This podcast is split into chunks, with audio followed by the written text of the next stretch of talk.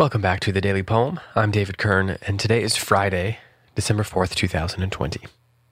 Today's poem is by an American writer of fiction and nonfiction and poetry and essays and, you know, Christian reflections, and her name is Madeleine L'Engle.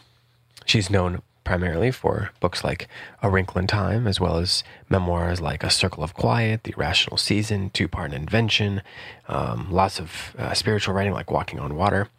But she was also a poet, and she's got a great couple of great collections, but one in particular is a Winter Song Christmas Readings, which she produced with Luci Shaw. And then there's also a book called The Ordering of Love, the New and Collected Poems of Madeleine L'Engle, which came out in 2005, has nearly 200 poems, and it's really worth grabbing. The poem that I'm going to read today is called The Winter is Cold, is Cold. This is how it goes. The winter is cold is cold, all spent in keeping warm. Has joy been frozen too?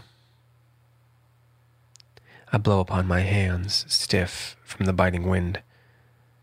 My heart beats slow, beats slow. What has become of joy? If joy is gone from my heart, then it's closed to you who made it, gave it life. If I protect myself, I'm hiding, Lord, from you. How we defend ourselves in ancient suits of mail.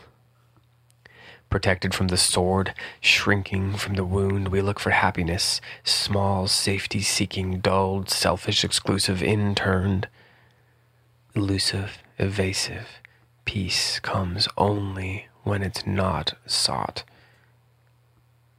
Help me forget the cold that grips the grasping world. Let me stretch out my hands to purifying fire, clutching fingers uncurled. Look, here is the melting joy. My heart beats once again.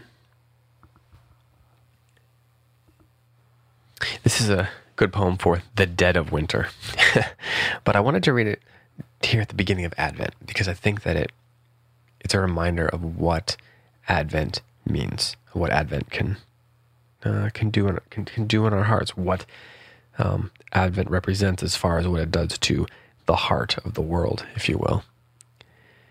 But also in this strange year, this strange time, we're coming up on a on a Christmas in a year that's been dominated by a pandemic, by a health crisis, by sickness, suffering, by death. And so it's a poem worth contemplating in response to the year that we have lived, the year that is coming to an end. It feels in a way like we've spent all our time trying to keep warm. That we can ask collectively what has become of joy. And yet we have to keep our hearts open to the one who gave our hearts life to places and things that give ourselves life as well.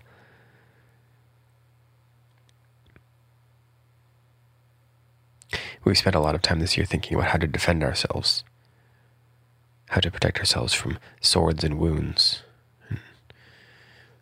in doing that, we often look for happiness in small, dulled, interned places. Of course, isolation and things like that have demanded that to some degree.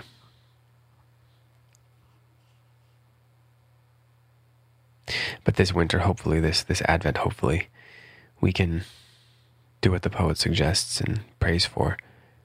Help us forget the cold that grips the grasping world, and let us stretch out our hands to the purifying fire. Let our heart beat beats once again.